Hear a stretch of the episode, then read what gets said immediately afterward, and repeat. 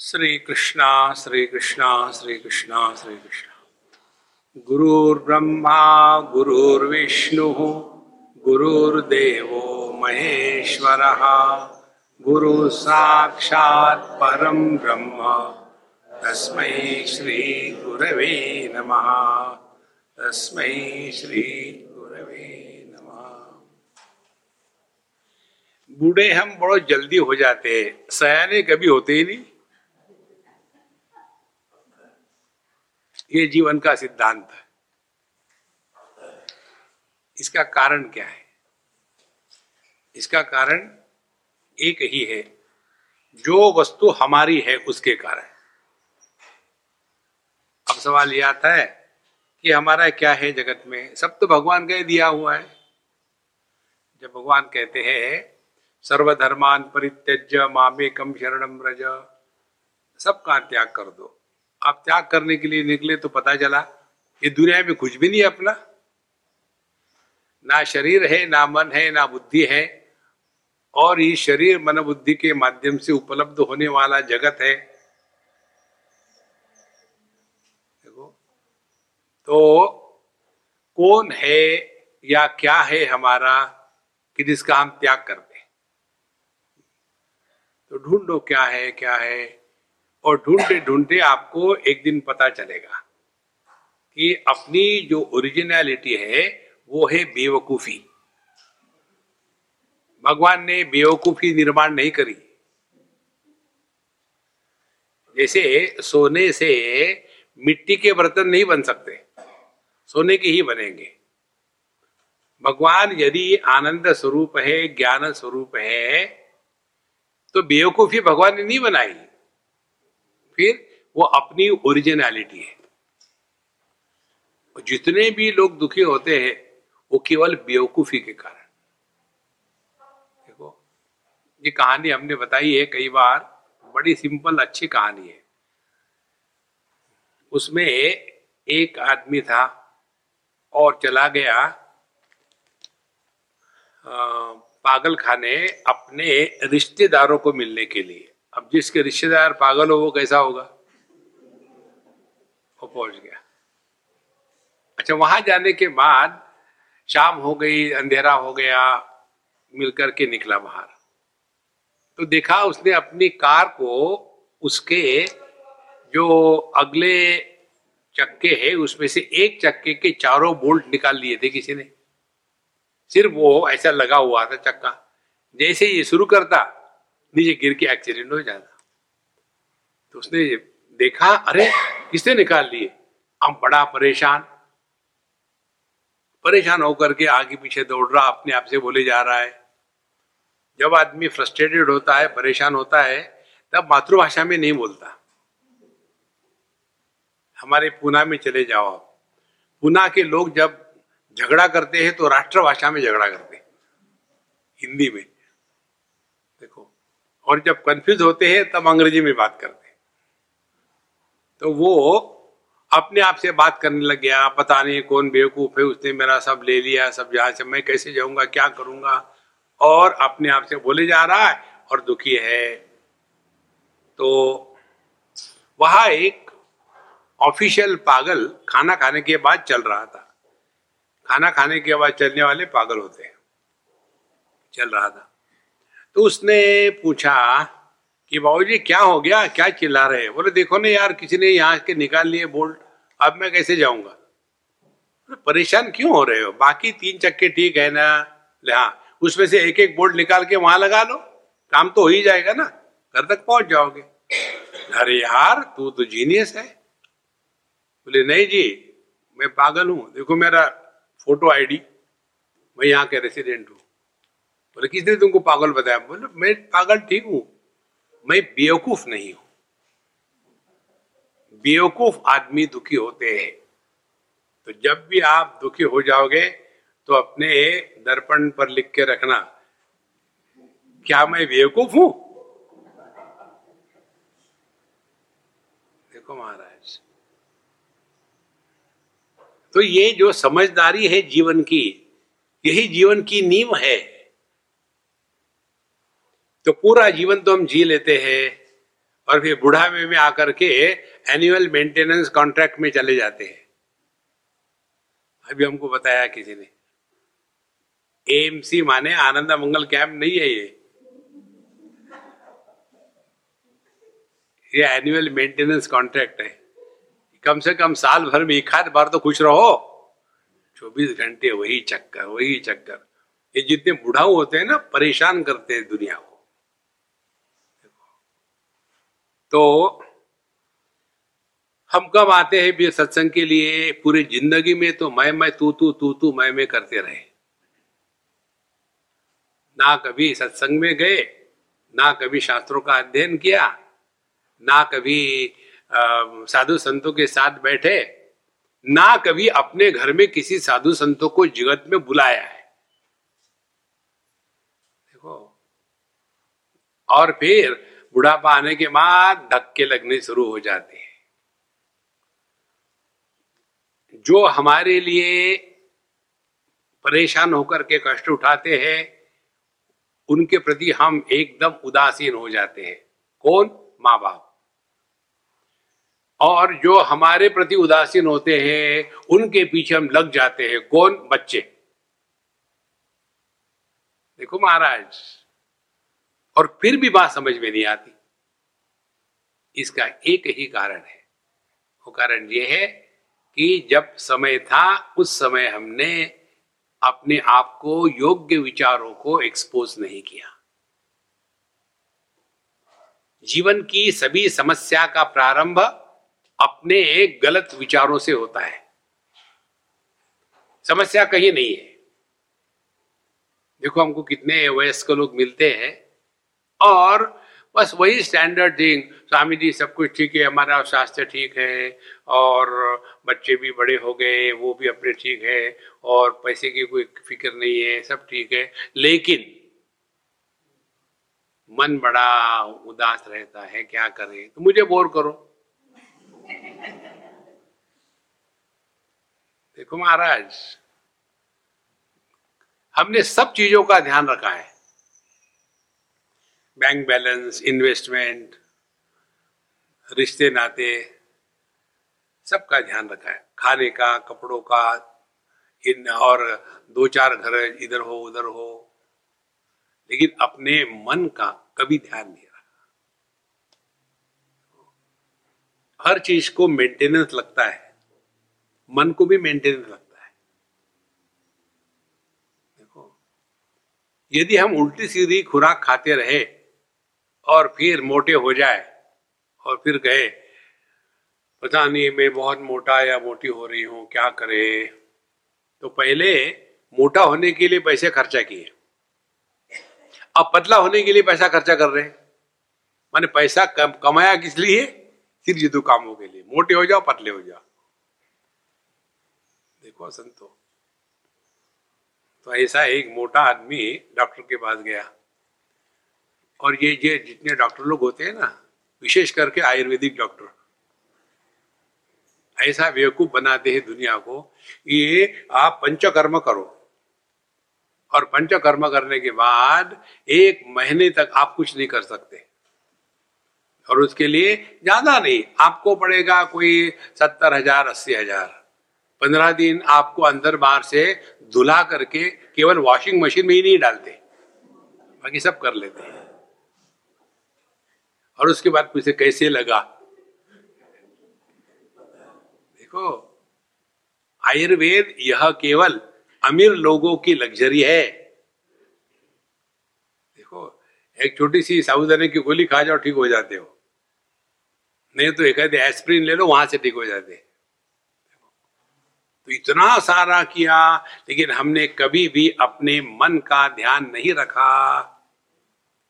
तो मन को क्या खिलाते हैं हम? रात को जब सोएंगे तो सोने के पहले दुनिया भर के उल्टे सीधे विषय, या तो लंबे समय तक टीवी देखेंगे या सर्फ करेंगे, और दुनिया गंदगी मन में भर गई और अभी मन कुछ कर नहीं सकता तो सो गए। तो रात को क्या भगवान कृष्ण के फोटो आएंगे? देखो, एक बार एक सज्जन ने मुझे पूछा, स्वामी जी आप सोने के पहले क्या करते हो? हमारे उत्तर आदमी को देख करके होते हैं। हम कह रहे कि हम रात को पिक्चर देखते हैं सोने के पहले। अच्छा, कल कौन सा पिक्चर देखा था? चलते गाड़ी में लटकती लाश।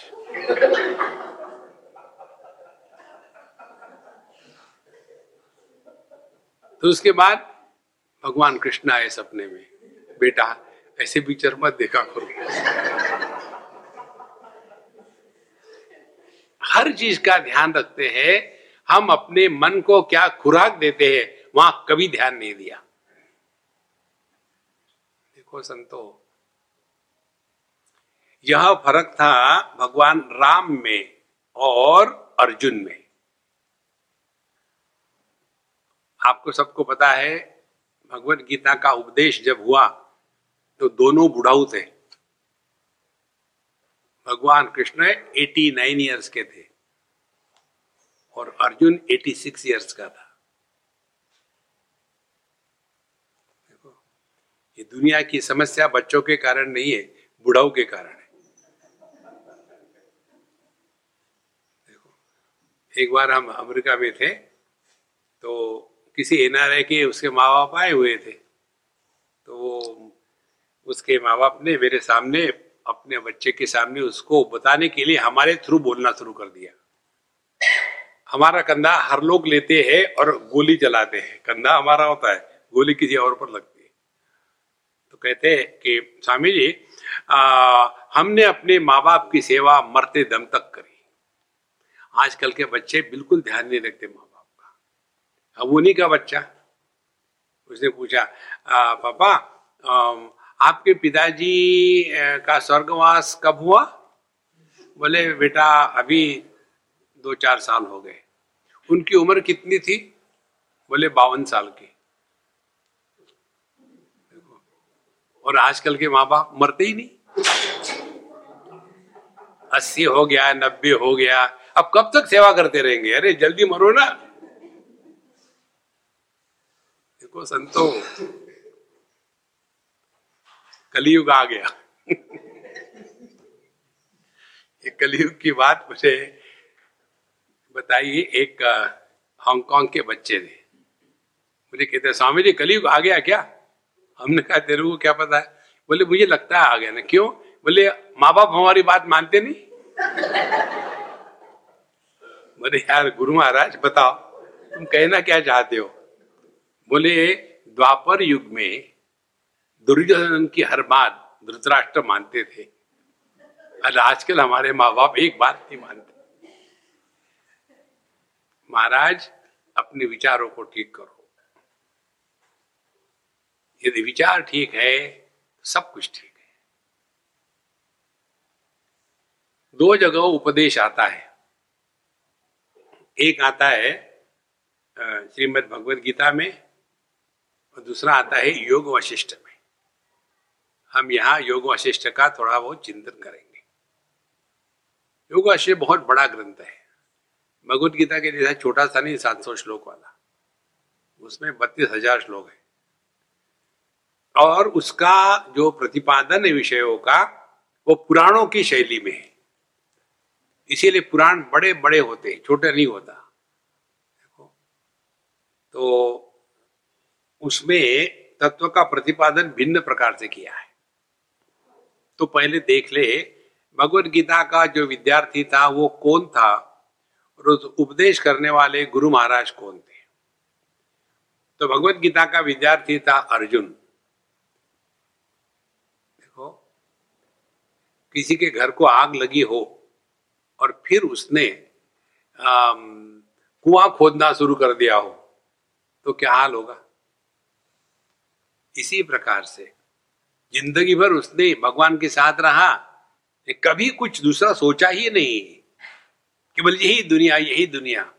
इतने सालों तक जंगल में रहे, ना कभी ध्यान किया ना कुछ किया। क्या किया उसने? पाशुपत अस्त्र प्राप्त किया ताकि युद्ध में कौरवों को मार डालूं। दूसरा किया क्या उसने?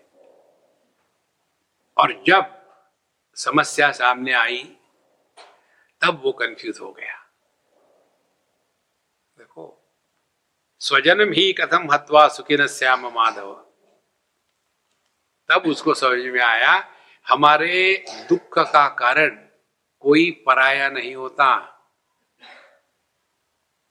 हमारे सबके दुख का कारण जो अपने हैं वही हमको सबसे ज्यादा दुख देने वाले होते हैं और हम उसी में फंसे हैं, उसमें से निकलना नहीं चाहते।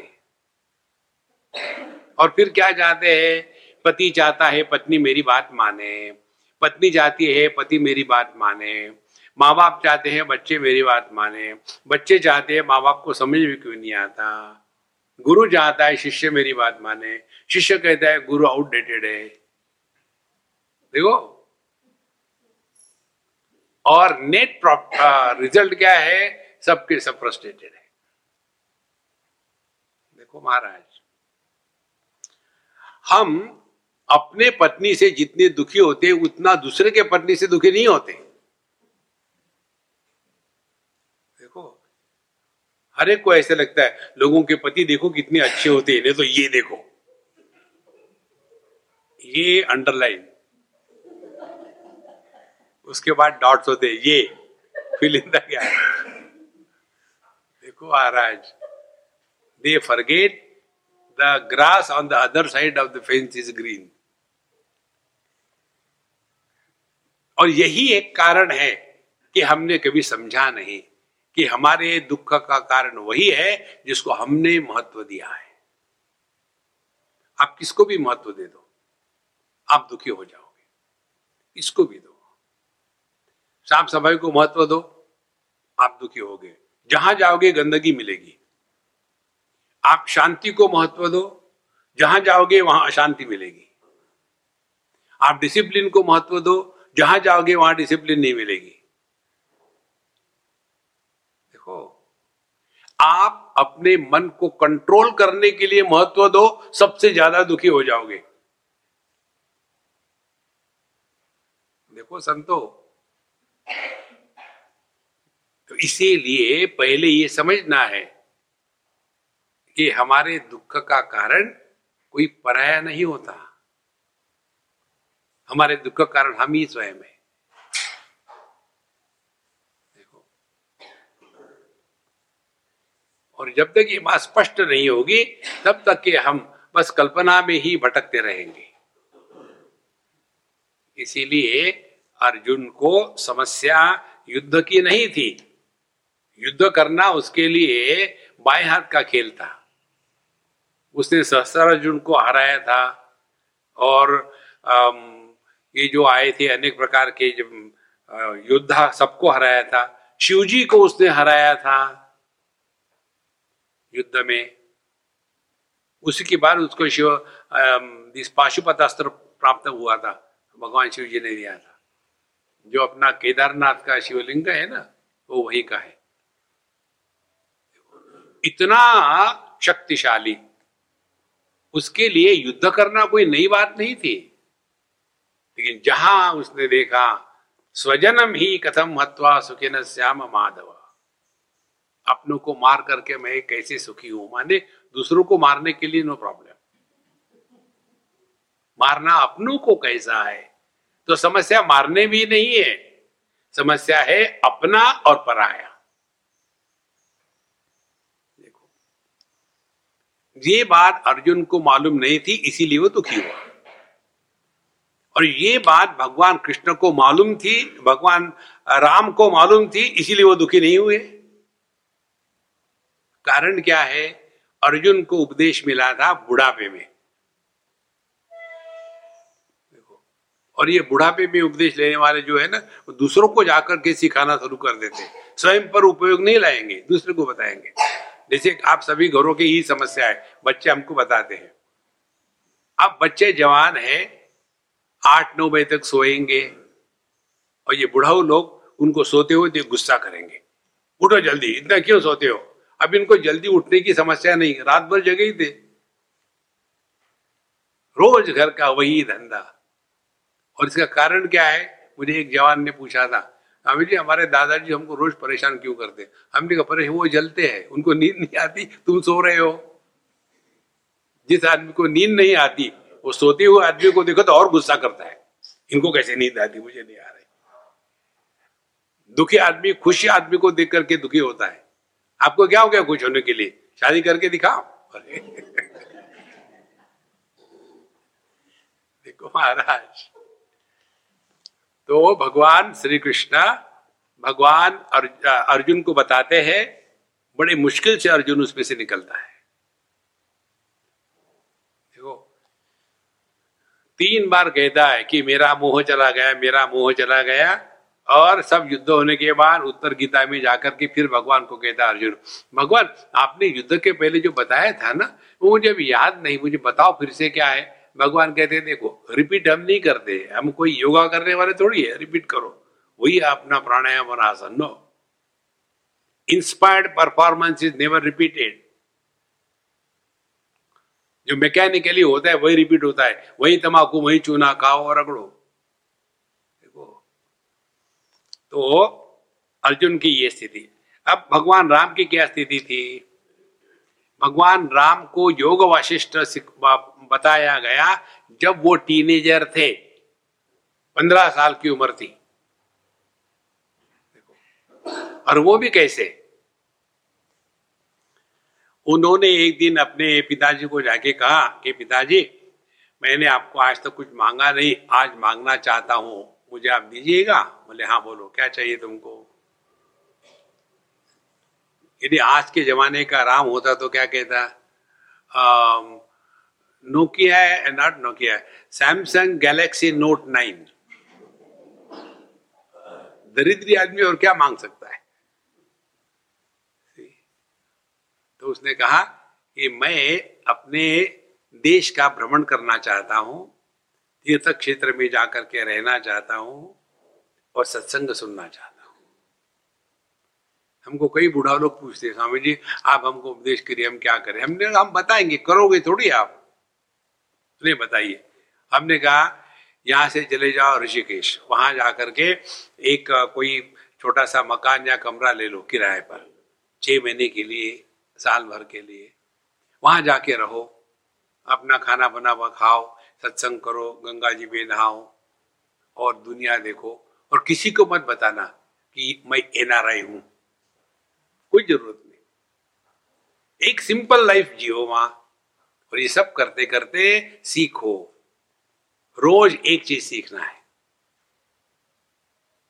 धीरे धीरे धीरे आप में यह समझदारी जागृत हो जाएगी, ये समझ में आएगा हम जिस चीज के पीछे पड़े थे पागल के जैसा, वो चीज कितनी व्यर्थ थी, अनावश्यक थी, लेकिन हमारे लिए वही सब कुछ था और कुछ नहीं। देखो तो हम बताएंगे, करेगा कोई नहीं। फिर आकर के स्वामी जी हम वहां जाना चाहते थे लेकिन वहां हमको सुबह चाय नहीं मिलती थी, तो चाय के बगीचे में जाके रहो। तो भगवान राम सब जगह घूम घाम के आए और आकर उन्होंने सीखा अपने जीवन में। 1-1.5 साल घूम घाम के आए और अपने महल में चले गए। उसके बाद वो एकदम शांत हो गए, खाने में इंटरेस्ट नहीं, कपड़े पहनने में इंटरेस्ट नहीं, नहाने में नहीं, पूजा पोथी में नहीं, किसी से बात नहीं करना। उनकी जो सेविकाएं थी वो अभी वो तो राजा के पुत्र थे ना, वहां काम करने के लिए उबर थोड़ी था, तो बड़े बड़े अच्छे जवान लड़के लड़कियां उनकी सेवा में थे। सबसे बात करना बंद कर दिया, दरवाजा बंद, कोई मुझे छेड़ो मत। अब 1 दिन हो गया, 2 दिन हो गया, अब उनका जो चीफ सेवक था वो आकर के भगवान के पिताजी दशरथ जी को बताता है, भगवान पता नहीं राम को क्या हो गया है, जब से वो पूरे देश का भ्रमण करके आए हैं तब से वो किसी से बात नहीं करते, उनको खाने में इंटरेस्ट नहीं है, पहले कितना डिसिप्लिन थे अब वो नहाते भी नहीं, खाते भी नहीं, बात भी नहीं करते, किसी को अपने पास आने भी नहीं देते, दरवाजा हमेशा बंद रहता है, पता नहीं उनको क्या हो गया। उसी समय हिंदी सिनेमा के जैसे वहां विश्वामित्र जी प्रवेश करते हैं। जितने भी सिनेमा वाले हैं ना, ये अपने शास्त्रों से ही लिया है सब कुछ। तो उतने में विश्वामित्र जी आ गए, सिनेरियो बदल गया। आकर के कहते हैं कि हे राजन, जैसे वो आ गए तो उनकी बड़ी अगवानी हो गई, उनको पाद प्रक्षालन इत्यादि दे करके उनका स्वागत किया गया। और आने के बाद बोलिए भगवान, मैं आपकी क्या सेवा कर सकता हूँ। स्टैंडर्ड डायलॉग होते हैं, हमको जितने भी ये मिलते हैं ना प्रोफेशनल सत्संगी, वो ये डायलॉग मारे, स्वामी जी आपकी क्या सेवा करूँ। रियली सेवा करना चाहते हो, जाके फिर वापस मत आना, सबसे बड़ी सेवा है, सर मत खाना मेरा। तो दशरथ जी ने पूछा, बताइए हम आपकी क्या सेवा करें। तो उन्होंने कहा, विश्वामित्र जी ने, देखो मैं यज्ञ कर्म कर रहा हूं और ये जो टेररिस्ट है वो आकर के बीच में गड़बड़ी कर देते हैं। देखो टेररिस्ट नई बात नहीं, उस समय भी थे और आज भी है। तो उनको निपटाने के लिए मुझे आपकी मदद चाहिए। बोले ठीक है मैं आ जाता हूं। बोले नहीं आप नहीं चाहिए, फिर मैं जाता हूं, राम और लक्ष्मण ये दो मुझे दे दो, वो मेरे यज्ञ की रक्षा करेंगे। ऐसा जब कहा, एकदम दशरथ जी का मोह जागृत हो गया। मेरा राम मेरा लक्ष्मण अभी इतने छोटे हैं कि उनके दांत को दबाओ तो दूध निकलेगा, और आप कहते हो उनको भेज दो उन राक्षसों के साथ युद्ध करने के लिए। नहीं नहीं नहीं नहीं, वो नहीं आ सकते, मैं आ जाऊंगा। अरे बुढ़ाओ तुम क्या कर सकते हो। तो जब उन्होंने ना कह दिया तो वहां वशिष्ठ जी थे। वशिष्ठ भगवान कहते हैं, देखो राजन, एक बार तुमने शब्द दे दिया है, अब अपने शब्दों से पीछे मत हटो। ये सबसे बड़ी गलती है जीवन की। इसी के कारण पूरा रामायण हो गया। दशरथ जी कहते हैं ना, प्राण जाई पर बचन न जाई। वहां हमारे कन्हैया लाल होते, ये चक्कर में नहीं पड़ते। हाँ हमने कहा था अब नहीं देंगे, सीधी बात है। तो फिर वशिष्ठ जी के कहने के अनुसार फिर वहां वो नौकर को बताया, राम को बुला के ले आओ। अब देखो सिनेरियो कैसे बदल गया। दशरथ जी है बड़े चिंतित है, मुझे मेरे पुत्र को नहीं देना। उधर वशिष्ठ जी का आदेश है देना चाहिए, और उधर से राम जी आ रहे, फ्रस्ट्रेटेड है, डिप्रेस है, डिजेक्टेड है, और आकर के अपने पिताजी को चरण स्पर्श करते हैं और सबको नमस्कार करके नीचे बैठ जाते हैं। और नीचे बैठने के पश्चात फिर उनका जो प्रथम सर्ग है जिसमें वैराग्य की बातें हैं वो पूरी आती है। उसमें भगवान राम बताते हैं कि मैंने सारी जगह में घूम करके यही देखा है, जीवन एक क्षण भंगुर है, कब कोई इसमें से प्राण निकल जाएगी पता नहीं। ये दुनिया की वस्तुएं केवल सुख का आभास देती है, सुख नहीं देती। ये यदि ना मिले तो दुखी है, और मिले तो भी दुखी है।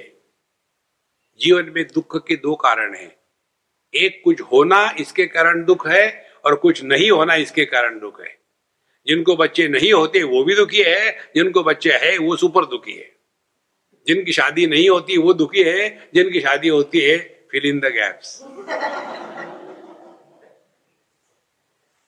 देखो तो जीवन में दुख के दो कारण हैं, कुछ होना या कुछ नहीं होना। इस प्रकार से वो बहुत बड़ा विस्तार से प्रथम सर्ग का भाग। तो इसके कारण अब मुझे इस जगत में रहने का कोई इंटरेस्ट नहीं है, इससे तो अच्छा है कि मैं अपना देह त्याग दूं। ऐसा करके वो एकदम शांत हो गए। यहां प्रथम सर्ग पूरा हो गया। और उसके पश्चात फिर वशिष्ठ जी और विश्वामित्र जी राम जी की बड़ी तारीफ करते हैं कि तुम तो ज्ञानी हो, तुमको सब समझ में आ गया है, जीवन का लक्ष्य इत्यादि, तुम धन्य हो धन्य हो। ये वहां कहा है, लेकिन हमने जब पढ़ा तो हमको इसका दूसरा अर्थ निकला, हमको ये नहीं लगा ठीक से। उसमें जब भगवान राम कहते हैं कि इस दुनिया में अब जीना व्यर्थ है, मैं तो देह का त्याग ही करना उचित समझता हूं। ध्यान से सुनो, लंबी आयु होना चाहिए। I want to live long and I want to commit suicide. मैं अपने देह को नष्ट करना चाहता हूं। इन दोनों का तात्पर्य, दोनों का कारण एक ही है। दोनों के दोनों देहात्म भाव के मारे हुए हैं। जो स्वयं को देह मानता है वो यही सोचता है लंबा जिएंगे तो अच्छा होगा, और जो अपने को देह मानता है वो यही सोचता है कि मर जाएंगे तो अच्छा होगा।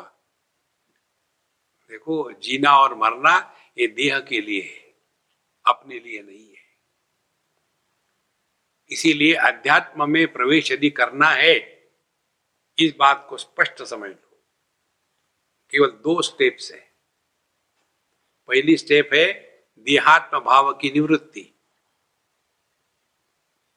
दूसरी स्टेप है जीवात्म भाव के भ्रांति का निराकरण। जब तक ये दो बातें लक्ष्य में नहीं होगी, तब तक के कुरुते गंगा सागर गमनम व्रत परिपालनम अथवा दानम ज्ञान विहीन सर्वमतेन भजति न मुक्तिम जन्मशतेन भज गोविंदम भज गोविंदम। उसी में भटकते रहोगे।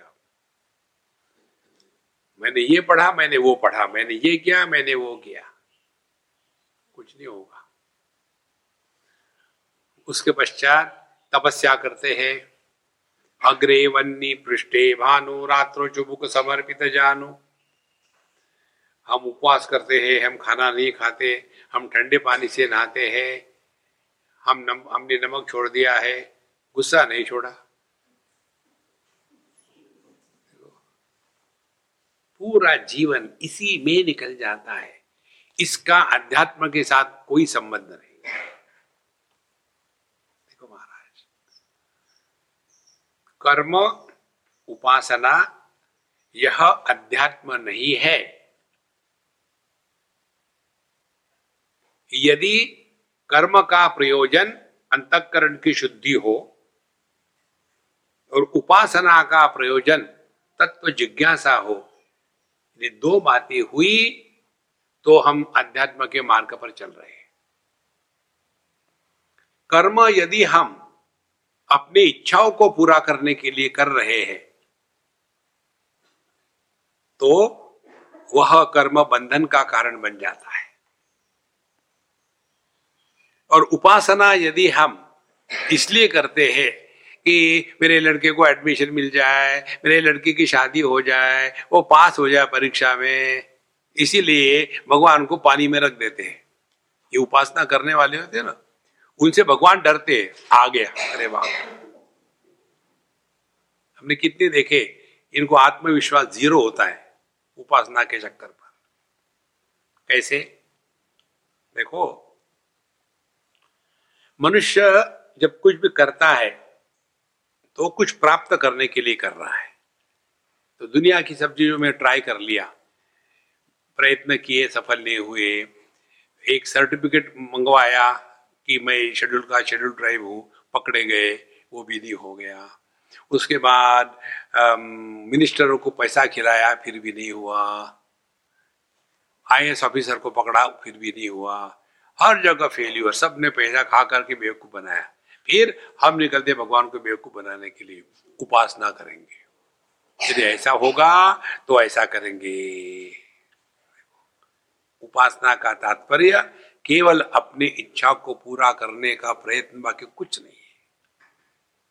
इसे डर डर के रहते हैं, खुश होके थोड़े रहते हो।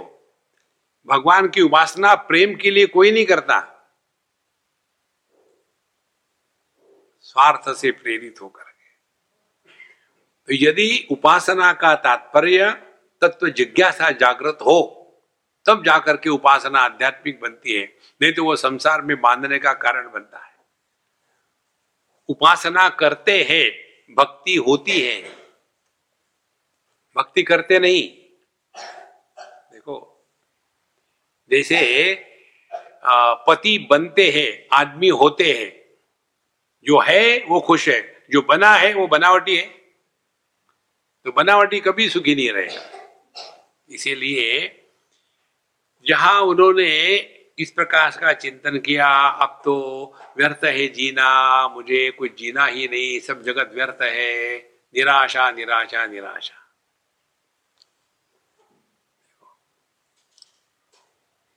एक बार बंबई में एक सज्जन थे, उन्होंने हमको पूछा, उनके यहाँ जा रहे थे नाश्ता करने के लिए, बहुत पुरानी बात है। बोले स्वामी जी, आप हमेशा कहते हो मौज में रहो, मौज में रहो, और हम मेडिटेशन करते हैं, हम विपासना करते हैं, हम बुद्ध की टीचिंग को फॉलो करते हैं, और उन्होंने तो बताया सब जगत दुख है, दुख है, दुख का त्याग करो, मेडिटेशन करो। तो आप कहते हो मौज में रहो, वो कहते दुख है, हम किसको स्वीकार करें? हमने कहा आपकी दृष्टि पर अवलंबित है। एक गिलास में आधा दूध भरा हुआ है, आधा गिलास दूध, उसको देखो आप, अब आप क्या देख रहे हो? चॉइस आपका है। आप आधे खाली गिलास को देखो और रोते रहो, यदि वो भी पूरा होता तो कितना अच्छा होता, या जो आधा है उसको दबा लो, गिलास को फोड़ डालो। चॉइस आपका है, जो है उसमें खुश रहो ना। देखो संतो, तो ये जो निराशावादी है, निराशावादी की एक छोटी सी बात बताऊं आपको। एक बार एक दादाजी और एक पोताजी कहीं गए घूमने के लिए, बहुत बढ़िया एक सरोवर था, लेक था, और वहां कठड़े पर बैठे, और बच्चा उसके हाथ में कुछ मछलियों को खिलाने के लिए था, और उसने अपने पैर छोड़े पानी में, और फिर वो मछलियों के साथ खेल रहा था, उनको खिला रहा था कुछ। और ये बूढ़ा दादाजी बैठे थे वहां गंभीर होकर के, मैं क्यों जिंदा हूं। और फिर वैसे ही विचार, जैसा अंदर होगा वही बाहर आता है।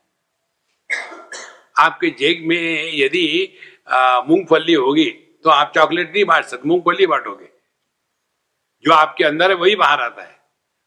तो ये अपने बैठे थे और बच्चा खेल रहा था, फिर अपने नए नए तरीके से, पहले फेंक दिया तो दो चार मछलियां आ गई, फिर उसने सोचा ये मछलियां मेरे पैर को छुएगी तो कितना मजा आएगा।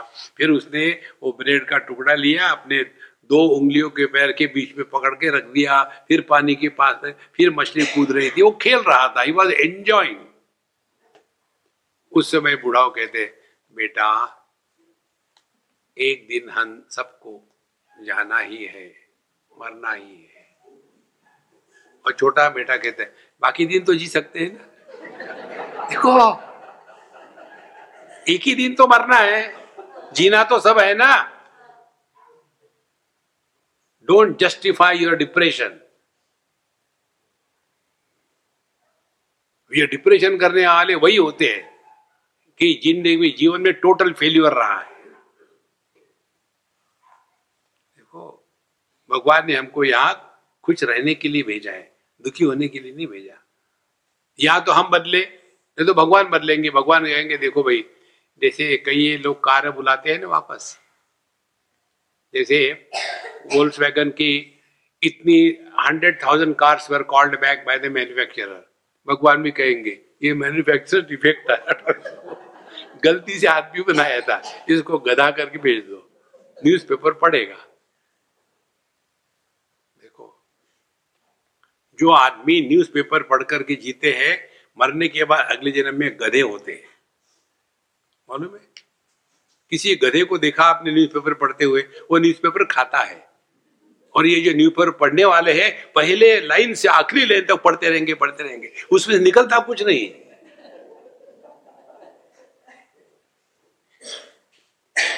देखो ये गदोपनिषद में आता है।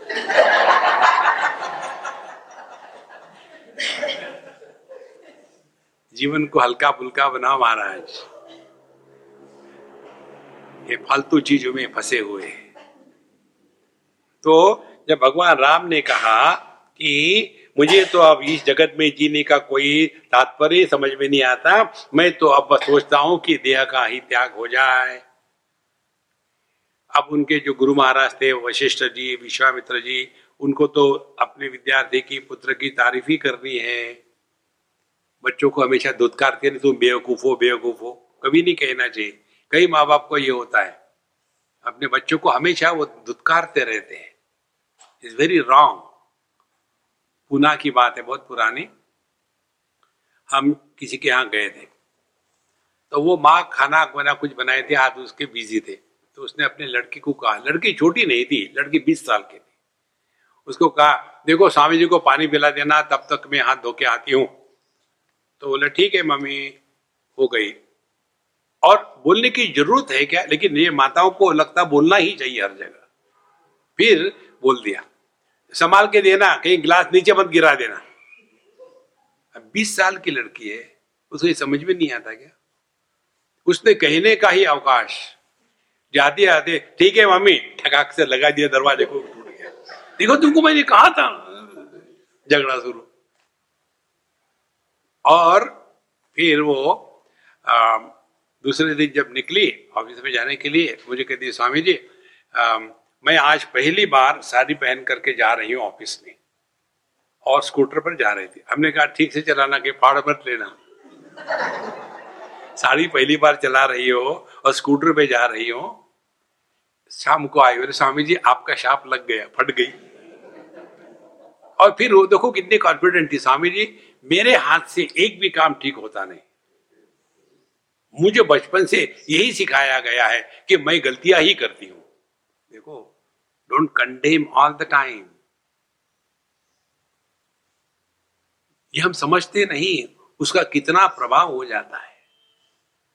अब ये माँ बाप को कौन सिखाए, ज्यादा ही शाने होते हैं ना। देखो महाराज, तो उन्होंने कहा भगवान राम को कि नहीं राम, तुम तो बड़े ज्ञानी हो, तुमने इतना चिंतन कर लिया है इतनी छोटी उम्र में। ऐसे देखो केवल भगवान का अवतार ही कर सकता है, तुम धन्य हो। उसको चढ़ा दिया। हमको पूछो आप तो हम कहेंगे भगवान राम डिप्रेशन में गए थे। अब हम तो भगवान कहेंगे भगवान को डिप्रेशन में भेज रहे हैं, अब तुमको नरक में जाना पड़ेगा। हमको कोई प्रॉब्लम नहीं, नरक में भी भगवान हो गए। बिना भगवान के नरक का के अस्तित्व नहीं है। ये जो डर के जीते हैं ना, वो अध्यात्म में नहीं रह सकते। देखो महाराज, यदि डिप्रेशन नहीं होता तो आदमी मरने की क्यों सोचता है? Dispassion and depression, there is a hairline difference. बहुत कम फर्क है दोनों में। जगत से उपरती होती है, विड्रॉल होता है। डिस्पैशन में भी जगत के प्रति आकर्षण नहीं रहता, और डिप्रेशन में भी जगत के प्रति आकर्षण नहीं रहता। लेकिन डिप्रेशन जो है यह मानसिक विकृति है। It is a mental abnormality. और डिस्पैशन जो है वो मानसिक स्वास्थ्य है। It is a healthy condition of the mind. देखो, जो वैराग्य से परिपूर्ण महात्मा होते हैं वो ऐसे बोर नहीं रहते। अब जी के क्या करेंगे, सब वेट कर रहे, चलो या जा रहा, जाता भी नहीं। देखो महाराज, अपने जीवन का हर एक क्षण केवल आनंद को प्रकट करने के लिए, रोने धोने के लिए नहीं है। आज तक बहुत रो लिए, इस जन्म का कोटा रोने का पूरा कर लिया, अब हंसने का कोटा शुरू करो। तो भगवान ने जब इस प्रकार से कहा कि अब जीना ही व्यर्थ है, तो उस पर वशिष्ठ जी को रिक्वेस्ट की जाती है विश्वामित्र जी के द्वारा कि वशिष्ठ जी आपको कुछ उपदेश करेंगे, सुनो। और यह जो उपदेश है सभी सभाओं, सभी सभासदों के बीच में वशिष्ठ जी ने भगवान राम को जो उपदेश किया था, रोज उपदेश होता था दिन भर, और शाम का समय हो गया सूर्यास्त का, तो फिर सब लोग चले जाते थे अपना स्नान संध्या करके, पूजा पोथी करके, फिर दिन के लिए रिटायर हो जाते थे। 9 के बाद 12 बजे तक के व्हाट्सएप नहीं देखते थे।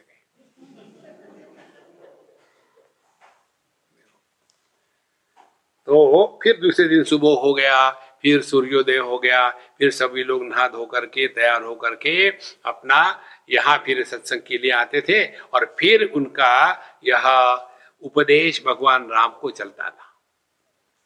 रोज का यही कार्यक्रम।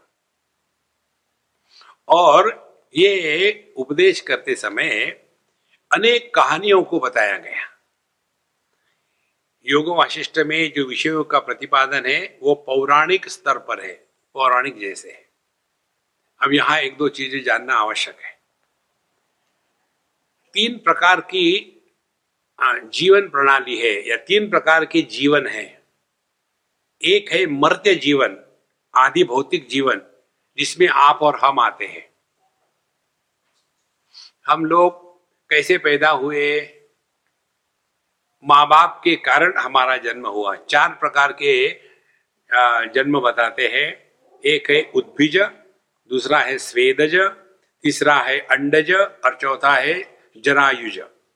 हम लोग जो मैमल्स है, दे आर जरायुज, they are born with the placenta.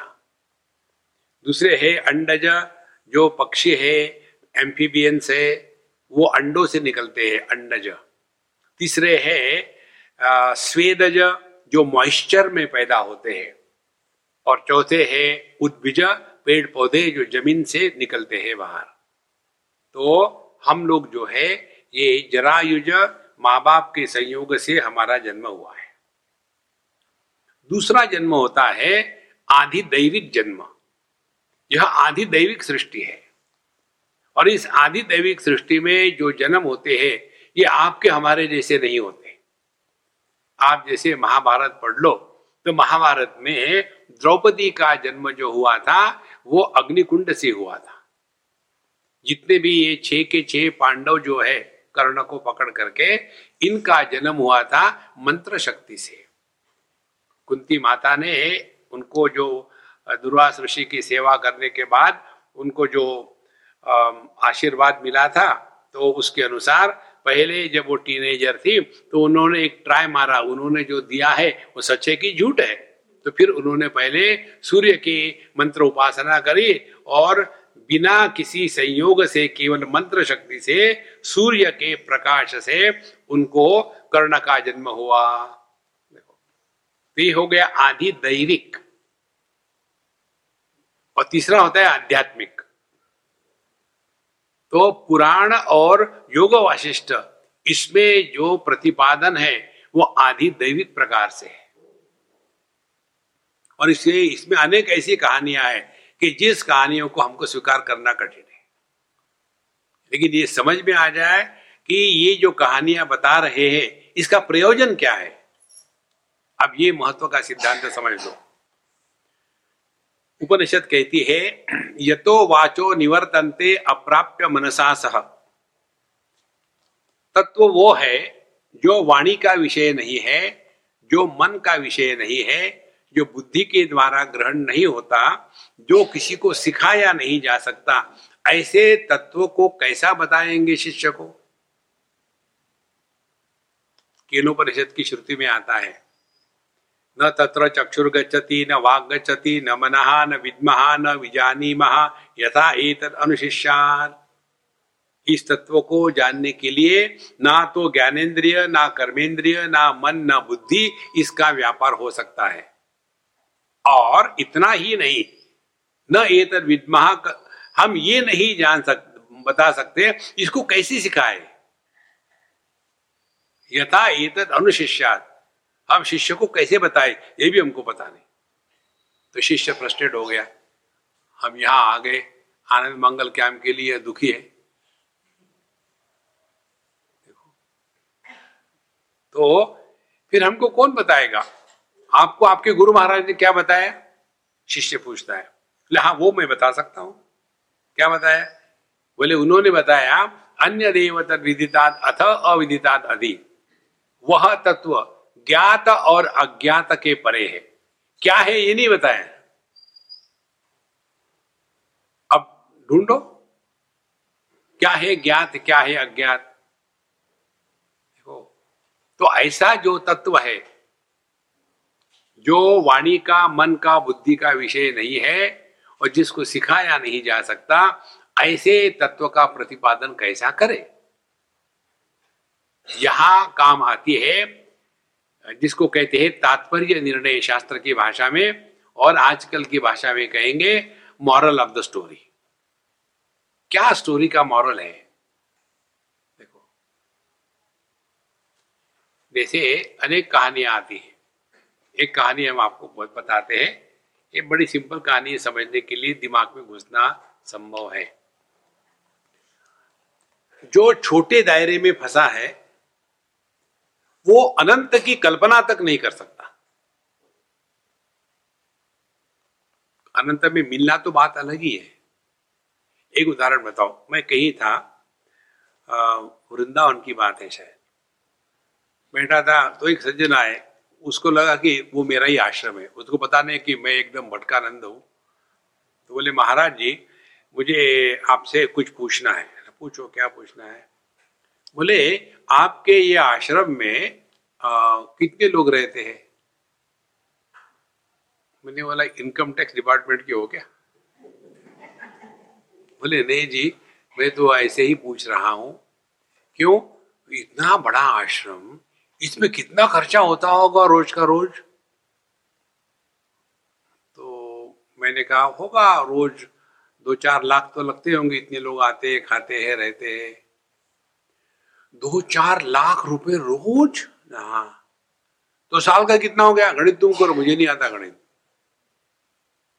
इतना पैसा कौन देता है? हमने कहा तुम्हारे जैसे जो भक्त लोग आते हैं, अब तुम आए हो तुम दोगे नहीं कुछ। पकड़ा गया। तो कहता है नहीं मैंने तो आज तक किसी को पैसा नहीं दिया। एक देखो जिस आदमी ने किसी को एक पैसा नहीं दान किया वो कल्पना कर सकता है क्या कि कोई आकर के 10 लाख रुपए देके चला गया? देखो इसी प्रकार से जो आदमी छोटे दायरे में फंसा है, हमारा कैसा फंसना है, हमेशा मुझे क्या मिलेगा। भगवान का नाम लेने वाले भी ये सोचते हमने इतना भगवान का नाम लिया क्या मिला? फ्रस्ट्रेशन मिला ना, वही बहुत है, और मत लेना और ज्यादा मिलेगा। देखो ये जो दरिद्र विचार के हैं ना वो केवल यही बात करते हैं। एक बार वृंदावन की बात है, हम बैठे थे, विंटर के दिन थे, बढ़िया सूरज था, हम धूप खा रहे थे, 2-4 लोग चाय पानी पी रहे थे। वृंदावन में हम केवल मौज करने के लिए जाते हैं। तो वहां एक सज्जन आए, बोले स्वामी जी भगवान का नाम लेने से क्या मिलता है? तो मैंने पूछा तू बनिया है क्या? बोले आपने ऐसा क्यों पूछा है? अरे बनिया ऐसी बात करता है। क्या मिलता है? कुछ नहीं मिलेगा। Are you ready? नहीं तो बाढ़ में जाओ। देखो महाराज क्या मिलेगा क्या मिलेगा, ऐसे जो वृत्ति वाले हैं उनको तत्व की बात समझ में नहीं आती। उनका हमेशा यही है, ये जब करने उनका भी वही है। एक अम्मा ने मुझे पूछा था, बिहार की बात है, कहा स्वामी जी आप मुझे जरा अच्छा मंत्र दे दीजिए। क्यों तुम्हारे मंत्र को क्या हो गया? उसको कीट लग गई क्या? फंगस लग गया? नहीं जब हम छोटे थे ना तब पता नहीं गांव में कोई आए थे बाबा जी, पूरे गांव को मंत्र दीक्षा दी थी और हम छोटे थे उस समय 8-9 साल के।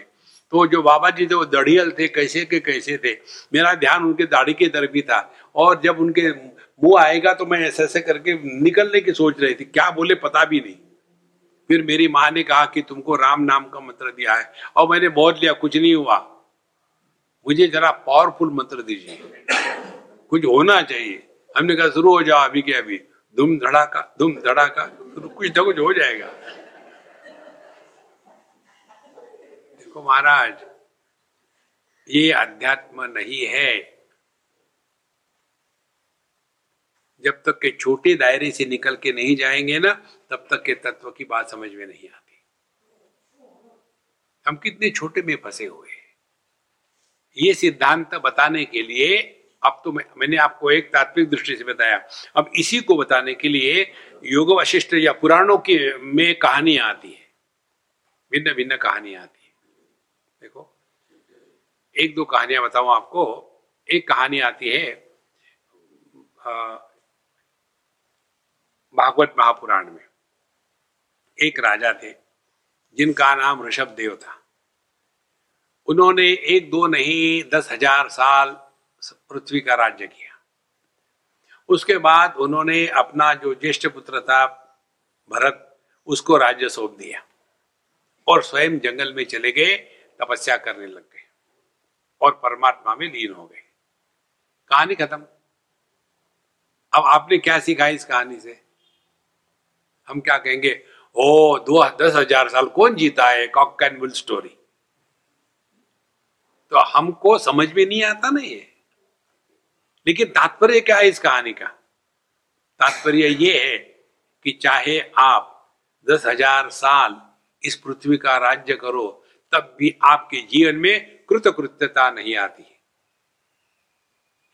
अब आप अपने जीवन में झांक के देखो, have we discovered fulfilment in life? क्या हम इस स्थान पर पहुंचे हैं कि अब हमारा जीवन कृतकृत्य हो गया, ना धोखा लेना ना माधो को देना? क्या पहुंच गए हम वहां? अभी भी मन में दुनिया भर की इच्छाएं कामनाएं जारी है।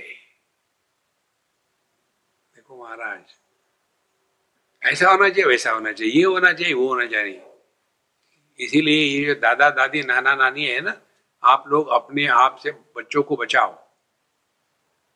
बहुत हो गया उनके जीवन में चक्कर काटना। Let them destroy their life, you are destroyed yours. 24 घंटे पकड़े रहेंगे, सबको फ्रस्ट्रेट करते रहेंगे। कितने घरों के हम पर्सनली जानते हैं।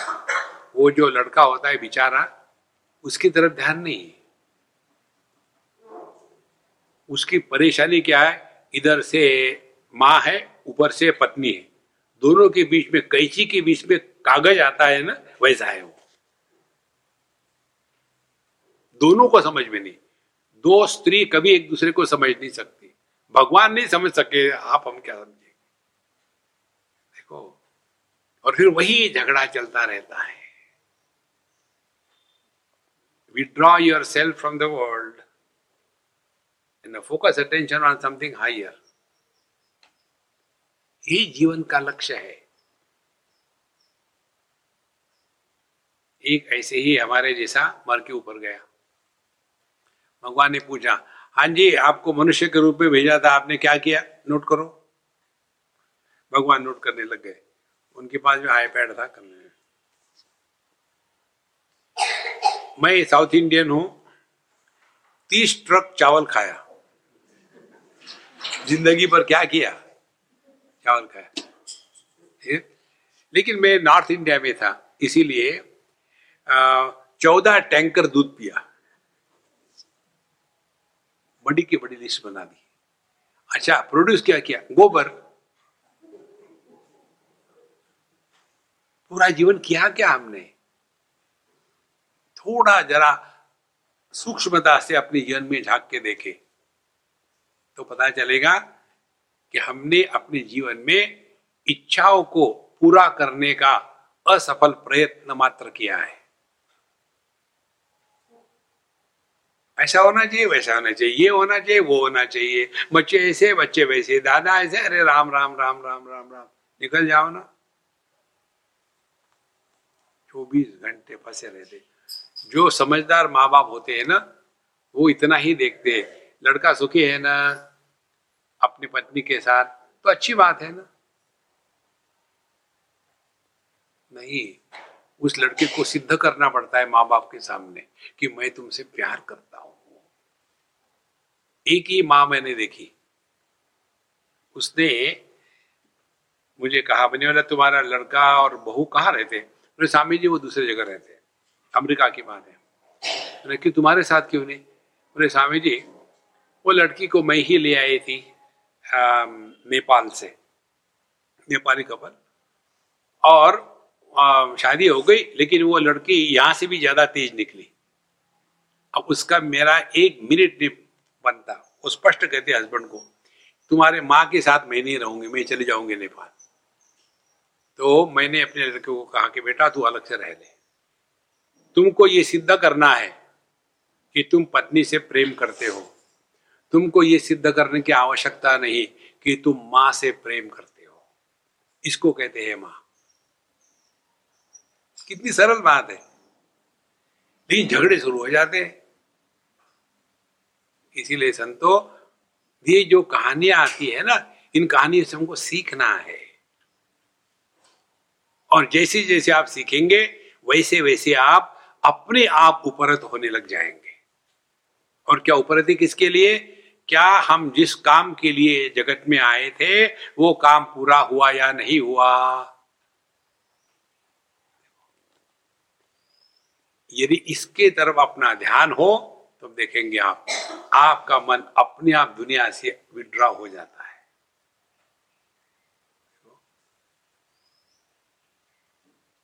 और केवल इस सिद्धांत को समझने के लिए हम लोग यहाँ आनंद मंगल कैंप में आते हैं। यहाँ 3 दिन के आए, किस लिए आए? दुखी होने के लिए नहीं, दुखी तो होना है ही घर में जाके। यहाँ किस लिए आए? वही दुखी होने के लिए। देखो, अपने जीवन का हर एक अनुभव, अपने जीवन की हर एक घटना आध्यात्मिक परीक्षा के रूप में लेनी है। आध्यात्मिक परीक्षा माने क्या? आप गए परीक्षा को और वहां डिफिकल्ट क्वेश्चन आए, कंप्लेन करने लग गए। परीक्षा डिफिकल्ट क्वेश्चन ही देती है। सभी कुछ ठीक हो, अपने मर्जी से चल रहा हो, जैसे आप बहुत ही खुश है जीवन में क्योंकि आपकी पत्नी अच्छी है, तो आपका क्या कंट्रीब्यूशन है? यदि वो काली कराली च भयानक आच हो और फिर भी आप खुश हो, तब आपकी साधना अच्छी चल रही है। देखो संतो, छोटी छोटी चीजों को लेकर के कंप्लेन दुखी होना, ये आनंद मंगल का कोई मतलब नहीं है। ये सीखने के लिए हम लोग यह योग वासिष्ठ का चिंतन करेंगे। अगला विचार अगले सत्संग में। ओम पूर्णमदः पूर्णमिदं पूर्णात् पूर्णमुदच्यते पूर्णस्य पूर्णमादाय पूर्णमेवावशिष्यते। ओम शांति शांति शांति। हरि ओम। श्री गुरुभ्यो नमः। हरि ओम।